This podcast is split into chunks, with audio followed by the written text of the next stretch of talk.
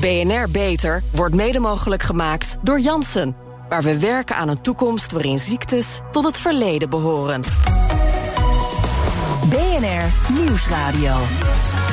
Beter. Harmke Pijpers. De coronacrisis heeft onze kijk op ziekenhuizen flink veranderd. Ging je normaal gesproken naar het ziekenhuis om te genezen? Nu bleven mensen zoveel mogelijk weg om vooral maar niet ziek te worden. Hoe kunnen ziekenhuizen weer zo veilig mogelijk worden? En zijn de bestaande ziekenhuizen geschikt voor de anderhalve meter samenleving? Ja, dat soort vragen. Daarover ga ik praten met Corina Scholz, partner bij PTG Advies. Een adviesbureau voor de gezondheidszorg met grote opdrachtgevers. Zoals het Radboud Medisch Centrum, het Erasmus, het Amphia Ziekenhuis, het Prinses Maxima Centrum. En ga zo maar door. Een hele lijst. Een indrukwekkende lijst met prestigieuze grote projecten. Waarin eh, PTG Advies een leidende rol heeft. Kun je kort schetsen, Corina, wat jouw bureau nou precies doet? Uh, ja, Hanke, dankjewel. Uh, ons bureau uh, is een bureau voor organisatie- en huisvestingsadvies, met name in ziekenhuizen. En wij zorgen ervoor dat ziekenhuizen grote renovatieprojecten, huisvestingsaanpassingen, maar vooral ook nieuwbouwprojecten op een, een goede, efficiënte en veilige manier tot stand kunnen brengen. Ja, maar waar krijg je dan allemaal mee te maken? Want uh, er zijn nogal wat partijen bij betrokken, hè? Ja, zeker. Uh, we hebben niet alleen te maken met, uh, met ziekenhuizen zelf, waarin natuurlijk zorgverleners een belangrijke stem hebben.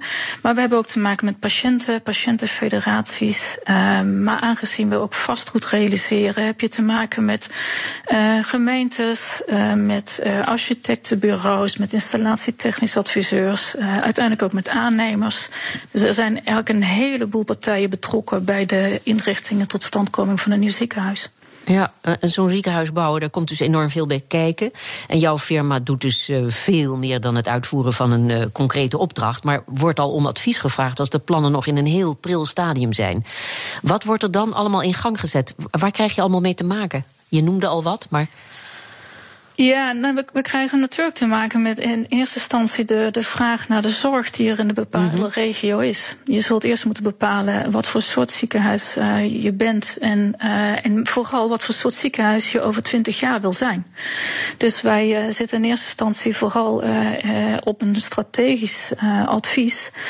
wat voor zorgvraag leeft er hier in onze regio over ongeveer twintig jaar en hoe kunnen wij daar met onze huisvesting invulling aan gaan geven. Ja. En, en, daar moet je uh, zien uit te komen met bestuurders, met patiënten, met omwonenden ook. Personeel niet te Zeker. vergeten. Hoe, hoeveel tijd zit er gemiddeld tussen het eerste contact en uh, de oplevering van een prachtig ziekenhuis? het ligt een klein beetje aan de omvang van het ziekenhuis. Maar ja. een uh, gemiddeld ziekenhuis doet er zeker tien jaar over. Tien jaar? Um, nou ja, dus als je snel bent kun je wel een jaar of acht. En als je een ah, ja. heel groot ziekenhuis bent, zoals het Erasmus Medisch Centrum, dan doe je er bijvoorbeeld een jaar of twintig over. Ja, dat is wel heel lang, maar dat was ook heel ingrijpend. Hè? Ja. Was ook heel maar, groot, maar, ja. Ja, maar hoe lang duurt de eigenlijke bouw dan gemiddeld? Nou, de eigenlijke bouw duurt een, uh, een jaar of drie. Uh, dat mm -hmm. is echt de tijd dat je buiten iets ziet gebeuren en dat je de bouwers daadwerkelijk stenen ziet stapelen. Maar de, de vijf tot zeven jaar die daaraan vooraf gaan, is echt allemaal voorbereiding waarop je, uh, waarin je je plannen uh, tot, nou ja, tot iets uitvoerbaars maakt. Dus in ja. die, al die jaren daarvoor vindt een, ja, ga je je programma van eisen opstellen, ga je ontwerpen maken, ga je met alle belanghebbende en wetgevende instanties om tafel om te zorgen dat dat ziekenhuis ook aan alle eisen en wensen voldoet. Ja, nou goed, er wordt niet alleen gekeken naar het fysieke gebouw, maar natuurlijk vooral naar de inrichting en de werkprocessen die in het gebouw een plek moeten krijgen. Het is veel meer dan alleen kijken of alle polies en labs en röntgenkamers en behandelruimtes en patiëntenkamers in één gebouw passen. Hè? Ja, zeker. Het, het, het, heeft, en het heeft vooral te maken ook met het feit dat je natuurlijk nooit uh, tien jaar van tevoren een ziekenhuis kunt bedenken dat past in de tijd uh, uh, waar je in zit. Je zult altijd vooruit moeten kijken. Mm -hmm. Want je, kunt, je bouwt een ziekenhuis tegenwoordig voor een jaar of dertig. Dus um, je kunt niet uit blijven gaan van de je bekende gegevens, de huidige werkprocessen en de huidige zorgvraag. Je zult altijd ja. met alle belanghebbenden het lef moeten hebben om 10, 20 jaar vooruit te kijken in de tijd. Ja, dus tussen het eerste contact en de oplevering zit zo'n acht jaar. In sommige gevallen twintig jaar, horen we net. Maar uh, binnen die acht jaar kan er dus enorm veel veranderen. Hè. Zes, zes persoonskamers bijvoorbeeld zijn vanwege pandemieën niet meer gewenst. Dat komt goed uit, want mensen willen tegenwoordig ook privacy, willen niet meer met z'n allen op een zaaltje. Maar uh, ja, alle razendsnelle technologische ontwikkelingen... die zorgen er ook voor dat het een hele kunst is... om op het moment van oplevering nog up-to-date te zijn. Dat vertelde je al eigenlijk. Hoe speel je daarop in? Hoe doe je dat? Is dat een gok? Uh, ja, want dat, ver, dat vergt deskundigheid op zoveel uiteenlopende terreinen. Hoe moet ik me dat voorstellen? Ja, daar denken natuurlijk heel veel experts mee uh, mm-hmm. bij de totstandkoming van die nieuwe werkprocessen en die nieuwe technologie. Er wordt uh, zowel nationaal als internationaal wordt gezocht naar best practices en er wordt heel nadrukkelijk gekeken naar de ontwikkelingen uh, in de technologie en wat experts daarbij verwachten. Um, en de, gepoogd wordt om dat te vertalen in nieuwe werkprocessen. Ja. En dat is in de zorg best lastig, want um, heel veel technologie is wel beschikbaar en ook bruikbaar maar niet zonder meer ook geaccepteerd. Mm-hmm. En daarmee uh, kun je stellen dat, uh, dat het er soms wel is, maar nog steeds niet gebruikt wordt.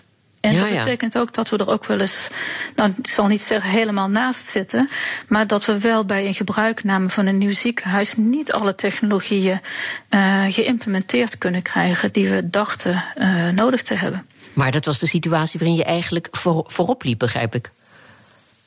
Ja, waarop je, waarin je het lef hebt getoond om te denken dat het zeker beschikbaar zou zijn. Ja. En vaak is het ook wel beschikbaar. Mm. Um, maar is bijvoorbeeld de maatschappij nog niet ver genoeg? Of zijn de ziekenhuizen. Maar, maar geef eens een voorbeeld, waar mag ik dan aan denken? Nou, heel vaak, uh, zeg maar, jaren geleden hebben we aangenomen dat we bijvoorbeeld uh, allemaal over een EPD zouden beschikken. Uh, ja. een elektronisch patiëntendossier. En idealiter ook nog een, uh, een, dossier dat door meerdere zorgverleners tegelijkertijd gebruikt zou kunnen worden. Ja. De ontwikkelingen op dat gebied zijn eigenlijk gewoon achtergebleven. En niet omdat de technologie er niet is, maar omdat er zoveel belanghebbenden bij komen kijken. Ja. Uh, zoveel privacy ook meespeelt, dat sommige dingen gewoon wat langer duren. Ja, maar zeg ze eerlijk, uh, hebben jullie er ook wel eens hartstikke naast gezeten? Want het is natuurlijk toch ja, ongelooflijk lastig. Niet alleen de technische ontwikkelingen, maar uh, er is ook sprake van heel veel veranderende medische inzichten die een grote rol spelen. Waren er ja, hartstikke naast gezeten. Nee, nee. Ja. Ik denk dat dat wel meevalt. Want uiteindelijk, mm -hmm. uh, zeg maar, um, um, wordt er natuurlijk altijd nog voordat je echt gaat bouwen opnieuw een check gedaan. Ah, ja. Dus uh, uh, op het moment dat je daadwerkelijk de aannemer uh, het startsein geeft om te bouwen, hebben we natuurlijk echt nog een keer een check gedaan of er echt grote missers in zitten ja. in deze aannames. Ja, dat is een jaar of drie doen. van tevoren. Ja, oh, ja. Zeker. ja, verstandig. Maar goed, maar ik heb toch altijd begrepen dat het beleggen in, uh, in de bouw van ziekenhuizen riskant is. Omdat dit vastgoed vanwege de snelle technische ontwikkeling al heel gauw achterhaald is en dan in waarde daalt. Ook omdat het lastig is om een bestemming te vinden voor hergebruik. Ja, is het moeilijk om investeerders en beleggers te vinden? Hoe, hoe riskant zijn die investeringen? Nou, kijk, als je bedenkt dat uh, gezondheidszorg uh, iets is waar we met z'n allen uh, ten alle tijde behoefte aan zullen hebben. Uh, dan kun je van de andere kant uh, bedenken dat het ook een veilige investering is. Want uh, we willen uiteindelijk allemaal gezond oud worden. Ja. En daar hebben we tot op heden nog steeds ook zorg voor nodig. Um, maar het, het is natuurlijk wel zo dat als je een heel specifiek ziekenhuisgebouw neerzet. en dat is na 25 jaar outdated, dat je veel te veel vastgoed hebt staan dat kostbaar is. En dat is ook de reden waarom bij de nieuwe ziekenhuizen veel beter gekeken wordt of je onderdelen van dat ziekenhuis kunt afsluiten afstoten en voor andere doeleinden kunt gebruiken. Ja. Dus kunnen wij bijvoorbeeld polyklinieken straks voor kantoren gebruiken? Of kunnen we misschien wel uh, woonruimtes maken in sommige onderdelen van een ziekenhuis? Uh, dus flexibiliteit wordt uh, veel meer meegenomen nu in de nieuwe ontwikkelingen. Ja, maar grote moderne ziekenhuizen, zoals het vorig jaar geopende Amphia ziekenhuis in Brabant, uh, die zijn gebouwd met het oog op meer privacy en infectiepreventie.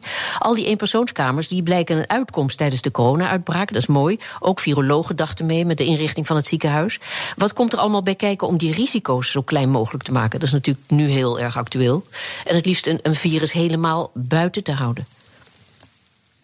Een virus buiten het ziekenhuis te houden? Ja. En, dat is nou, wat we willen. Dat lijkt mij eerlijk gezegd bijna onmogelijk. Want we komen juist met dat virus naar het ziekenhuis uh, om, uh, om te hopen dat ze het weer kunnen bestrijden. Ja. Ehm, waar wij wel voor kunnen zorgen met elkaar is mensen zoveel mogelijk buiten het ziekenhuis te houden. Dus door aandacht te besteden aan preventie, door veel meer technologische hulpmiddelen in te zetten om mensen op afstand te monitoren en te behandelen. Waar eigenlijk al veel meer mogelijkheden voor zijn dan we tot op heden gebruikt hebben. Daarmee voorkom je natuurlijk wel dat mensen te veel naar een ziekenhuis moeten. Waar uiteindelijk natuurlijk toch uh, een soort samenkomst van zieke mensen is. En daarmee per definitie niet de meest veilige omgeving is voor iemand die ziek is. Nee, de reguliere zorg heeft nu zo'n twee maanden stilgelegen. Hè? Nu starten de ziekenhuizen weer op.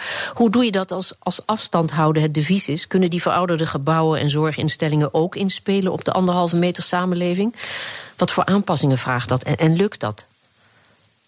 Nou, de oudere ziekenhuizen hebben het wel moeilijker. Uh, mm -hmm. Het zijn met name uh, logistieke vraagstukken die nu uh, een rol spelen.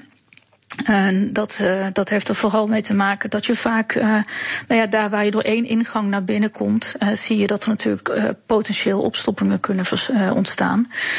Ja. dus waar we met name op letten is het spreiden van zorg. Um, nog steeds inzetten van technologie om mensen die niet noodzakelijkerwijs in het ziekenhuis hoeven te zijn, ook niet naar het ziekenhuis te laten komen.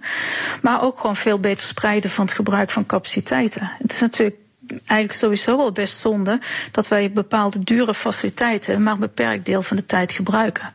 Ja. Dus uh, het spreiden van, uh, van zorg, uh, toch proberen in de logistiek eenrichtingsverkeer en dergelijke aan te brengen. En, nou, en wat ook daar geldt, is dat ook de technologie ons daar kan helpen. De nieuwe ziekenhuizen beschikken vaak wel over smart building technologieën. Mm -hmm. En daarmee kunnen we veel beter zien wat er waar en wanneer in een ziekenhuis gebeurt. En kun je dus veel beter op het gebruik van capaciteiten gaan sturen. Harmke Pijpers. Eén à twee decennia geleden werden ziekenhuizen gebouwd op de groei. En nu wordt er juist gekeken hoe je de zorg zoveel mogelijk uit het ziekenhuis en naar de patiënt kunt verplaatsen. En ook hoe je die zorg met minder personeel kunt uitvoeren. Daarover praat ik met Corina Scholz, partner van PTG Advies, dat ziekenhuizen adviseert bij bouw, herinrichting en bij renovatie. Ja, Corina, elk ziekenhuis is een component van zijn tijd, zeg je. En deze tijd vraagt om veel zorg buiten de ziekenhuizen. En ten tijde van een pandemie geldt het nog eens meer, eens te meer. Je kijkt met ziekenhuizen mee naar hoe de juiste zorg zich verplaatst naar de juiste plek, in plaats van dat alle patiënten naar het ziekenhuis komen. Maar het verdienmodel is nog steeds gebaseerd op het oude model. En dat was het ziekenhuis als centraal punt, toch? Uh, ja, dat uh, geldt voor, uh, voor een heleboel onderdelen zeker nog. Dat klopt. Ja, is dat niet een enorm probleem? Um, nou ja, je, als je het als een probleem blijft zien, dan zullen we het nooit, uh, nooit oplossen. En mm -hmm. ik mhm. denk dat uh, langzaam maar zeker bij iedereen het inzicht komt dat dat uh, wel zo zal moeten zijn. de afgelopen periode heeft ook geleerd dat ehm, sommige behandelingen wellicht helemaal niet, niet nodig zijn. Maar heeft ja. ook geleerd dat als je zorg buiten de deur houdt, dat er juist achterstallige zorg komt. En um, waar een wil is, is een weg, denk ik. dus als wij met elkaar het erover eens zijn dat de zorg anders moet, dan gaat ook de financiering volgen. Ja, want is dit het, was dit al een trend van voor de pandemie? Want wat is nou precies. Ja, uh, ja zeg maar. Ja, het is, het is absoluut. Eh, de afgelopen uh, zeker tien jaar hebben wij heel nadrukkelijk ingezet op uh, veiligheid in de ziekenhuizen vanuit infectiepreventie, uh, maar ook mm -hmm. een toename van privacy, healing environment, al dat soort aspecten.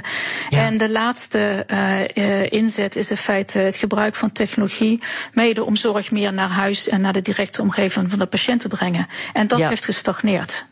Maar ik wou zeggen, uh, want er moet wel personeel zijn, maar personeel is niet echt uh, ruimschoots voorhanden. Dus hoe los je dat op? Dat uh, moet opgelost worden door de technologie. Waar mag ik dan aan denken? Uh, wij kunnen technologie uh, inzetten op, op eigenlijk allerlei fronten. Om zeg maar het werk van een verpleegkundige te verlichten, kunnen we de patiënt veel meer zelf de regie geven. door bewuster te communiceren met verpleging. Niet iedereen zomaar te laten lopen zonder dat we weten waarom we dat doen. ICT-middelen kunnen ons helpen om veel doelgerichter de zorg in te zetten. En, en veel meer in te spelen op de daadwerkelijke vraag die er is. We kunnen robottechnologie inzetten voor de logistiek in ziekenhuizen. Ehm, we, we, kunnen daarmee eigenlijk veel meer verlichten in de zorg. Ja, en hoe moet het dan met het vastgoed dat leeg komt te staan? Of, uh, ja, dat, die, dat staat toch ook gewoon nog geld te kosten? Of zeg je, ja, daar, daar adviseren wij niet in? ja, dat, dat doen we zeker wel. Okay, um, ja. Ja, ja, ja. Nou ja, want slopen kost ook heel veel geld. En in de huidige uh, gedachte van duurzaamheid uh, past dat natuurlijk ook niet zonder meer. Dus nee. uh, daar waar je onderdelen kunt inzetten. Door bijvoorbeeld verpleeghuiszorg onder te brengen in een ziekenhuis. Door huisartsen de gelegenheid te geven om bepaalde zorg in de nabijheid van een ziekenhuis te verlenen. ook dat soort samenwerkingsverbanden die je eigenlijk nodig hebt om de zorg efficiënter te maken en met minder personeel toe te kunnen, uh, die zou je daar ook voor kunnen inzetten. Ja. Maar goed, er is nu ook uh, de oproep van uh, het innovatiecentrum voor leefstijlgeneeskunde, hè, Lifestyle for Health, om -hmm. structurele verbeteringen of investeringen te doen in leefstijl. Om mensen minder kwetsbaar te maken, bijvoorbeeld voor corona en mogelijk nog andere ellende, epidemieën en pandemieën. Dat is natuurlijk een, ja, Misschien is dat heel goed dat dit nu gebeurt. Is dat een van de weinige bijkomende voordelen van uh, deze verschrikkelijke tijd? Dat uh, die inzichten nu sneller worden geaccepteerd? Want ja, preventie kwam toch ook niet heel erg goed van de grond, hè? Nee, het is, uh, nou ja, of, of, het goed is dat het gebeurt, dat, uh, dat is natuurlijk uh, niet, niet nou ja, direct aan de orde. Het, maar het is een bijkomend effect, terwijl de noodzaak daarvan werd al ja. veel eerder ingezien, maar het kwam maar lastig van de grond. Ja, nou, dat heeft ermee te maken dat uh, men zich afvraagt bij wie preventie thuis hoort. En ja. uh, de afgelopen jaren waren ziekenhuizen uh, zeker wel in aan het zetten op meer preventie, omdat -hmm. men het belang daarvan echt wel inziet. Maar ook daar geldt op een gegeven moment de vraag van bij wie hoort preventie thuis? Is preventie iets wat echt bij ziekenhuizen in de tweede lijn thuis hoort? Of hoort dat misschien wel meer richting de huisartsen of andere zorgverlenende instanties? En dat is tot op heden wel een, een beetje een, een, vraagstelling geweest. Maar ziekenhuizen zijn daar zeker meer op aan het inzetten, omdat men dat als onderdeel van gezondheid ziet in plaats van als ziek zijn. Dus daar ja. waar de ziekenhuizen niet meer inzetten op het fenomeen patiënt en ziek zijn, zijn ziekenhuizen aan het verschuiven naar, uh, uh, naar de mens in zijn algemeenheid en uh, gezondheid die daarbij hoort. Ja. Maar goed, een, een, bijkomend probleem is natuurlijk de bekostiging van dit geheel. Wie, wie gaat dat betalen? Draaien de ziekenhuizen daarvoor op? Uh, de, de, verzekeraars. Uh, het moet niet het hele zorgstelsel zeg maar, op de schop, ook de financiering daarvan. Het voert wat ver, ik geef het toe, maar het is wel een van de dingen nou, uh, die een grote rol speelt tot nu toe, naar mijn idee. Nou, natuurlijk, op het moment dat uh, uh, we ernaar gaan streven dat we in Nederland, of in ieder geval uh, per regio, de ambitie hebben om de regionale bevolking zo gezond mogelijk te houden, dan zou je dus naar financiering van de gezondheidszorg in de regio in zijn algemeenheid moeten kijken. En dan, gaat het, dan gaat het er vooral om hoe je in de samenwerking ervoor kunt zorgen dat we de juiste zorg op de juiste plek bieden. Ja. En dat zullen we sowieso moeten als we in Nederland met, um, met uh, minder mensen uh, meer zorg moeten gaan leveren. Dan kun je dat toch niet meer allemaal per, uh, per gebiedje gaan doen. Dan zullen we toch op een meer centraal niveau de zorg moeten gaan spreiden en gaan aanbieden. Ja. En daar hoort ook de financiering dan bij. Corine, al die preventieve maatregelen die nu nodig zijn, het alleen liggen, geen bezoek ontvangen, zorgen, naast veiligheid ook voor verkilling van de zorg. Uh, dat ervaren patiënten, dat ervaart de familie. Dat, uh, ja, eigenlijk iedereen ziet dat, ziet dat in. Wat zou een ziekenhuis moeten zijn op zijn best? Ja, dit, dit, is echt een onderwerp waar onze zorg wel zit. Um, mm -hmm. uh, infectiepreventie is, uh, uh, is zolang ik me persoonlijk kan herinneren, onderdeel van ziekenhuisbouw geweest. En of het nu corona of iets anders is, we zullen altijd beducht moeten zijn op dit soort epidemieën of pandemieën die voor kunnen komen. Um, op het moment dat je toestaat dat het ziekenhuis alleen nog maar op veiligheid is ingesteld, dan zie je dat uh, stress, eenzaamheid, uh, nou ja, eigenlijk de, de, de, ziekte weer voorop komt te staan. En uh, daar zijn mensen en zeker patiënten niet bij gebaat. We hebben juist veel ingezet op healing environment. Er is in de nieuwe ziekenhuizen ruimte gecreëerd voor familie, voor naasten, die eigenlijk altijd bij de patiënt aanwezig kunnen zijn. Um, dus uh, voor, voor ons zou het uh, een zorg zijn als het doorslaat naar, uh, naar de kilheid en de, de, de focus op infectie. Uh, wij denken dat het zeker mogelijk is om ook die menselijkheid uh, te blijven benaderen. Als je mm. zorgt dat mensen die niet in het ziekenhuis thuis horen, daar ook niet hoeven te komen, dan kun je juist de omgeving die er is voor de echt zieke mens ook een menselijk tintje geven. En er ook voor zorgen dat uh, bezoekers daar op een bepaalde manier wel degelijk bij kunnen zijn. Ja, dus wij denken dat het vooral te maken heeft met uh, heel kritisch zijn. Uh, nu niet doorslaan in allerlei dingen verbouwen en aanpassen aan uh, hygiënemaatregelen die zorgen dat het vooral kil wordt, maar niet per definitie veiliger. Ja, je zegt een healing environment. Dat is uh, een, een, term die, uh, die hanteren jullie al veel langer. En die maken jullie waard. Wat zijn er mooie voorbeelden van? Waar moet ik dan aan denken? Vooral aan uh, aspecten als uh, als je in het ziekenhuis ligt, dat er altijd licht is, dat je uitzicht hebt, dat er ruimte is voor je geliefde om bij je te zijn wanneer je dat nodig hebt. dat er vooral nagedacht wordt over stressreductie. Dus er zijn ruime gangen, er zijn ruime kamers, er is overal daglicht toetreding waar dat nodig is. er wordt gekeken naar veilig meubilair, naar nou ja, huiselijke omgevingen waar dat ook kan. Uh, en dat zit hem in de inrichting, dat zit hem in uh, het scheiden van bijvoorbeeld centraal wachten en wachten voor de deur van iemand. want daar waar je centraal wacht kun je gewoon prettige en ruime omgevingen maken met voorzieningen die niet direct aan een ziekenhuis doen denken, maar misschien doen denken aan een fijne omgeving waar je normaal gesproken nou ja, ook graag naartoe zou willen gaan zonder dat het voelt en ruikt en stress oplevert uh, als een ziekenhuis. Maar als we even denken aan eh, de huidige pandemie en de mensen die op de intensive care lagen, was daar ooit, uh, had daar ooit sprake kunnen zijn van een healing environment? Of is dat per definitie uitgesloten met een verschijnsel, een, een pandemie zoals corona? Nee, ik denk niet dat het uitgesloten is. Um, alleen dit uh, heeft uh, de wereld overvallen, denk ik. Ja. Dus uh, moest er gereageerd worden. Maar wij bouwen bijvoorbeeld ook ebola, voorzieningen voor ebola en andere infectieziekten. En daar weten we ook dat familie niet in de directe nabijheid van de patiënt mag zijn. Maar maken we bijvoorbeeld videoverbindingen, zodat men met elkaar kan communiceren. maken we grote ramen, zodat mensen vanuit uh, nou ja, veilige afstand toch uh, elkaar kunnen zien en contact kunnen houden met elkaar. Um, dus ja, het, het kan wel degelijk. Alleen nu kwamen er eh, veel te snel veel te veel patiënten. En nou ja, kon je dat met name met de zorgverlener ook niet zonder meer opvangen. Want het kost natuurlijk wel, je, je moet er wel tijd voor hebben. Je moet het wel kunnen inregelen. Ja, alle begrip wel. daarvoor. Dit was een, een, een onmogelijke situatie in feite waarin we zaten en eigenlijk nog een beetje zitten. Hartelijk dank, Corina Schols, en heel veel sterkte in deze uitdagende tijd. En tot zover deze uitzending van BNR Beter. Deze uitzending is terug te luisteren via de website www.bnr.nl/slash beter en ook via de BNR-app en iTunes. Op Twitter zijn we te vinden op BNR Beter. Dus heeft u tips voor ons? Laat het ons weten. Ik ben Harmke Pijpers. Graag tot een volgend spreekuur vanuit mijn huis. BNR Beter wordt mede mogelijk gemaakt door Jansen, waar we werken aan een toekomst waarin ziektes tot het verleden behoren.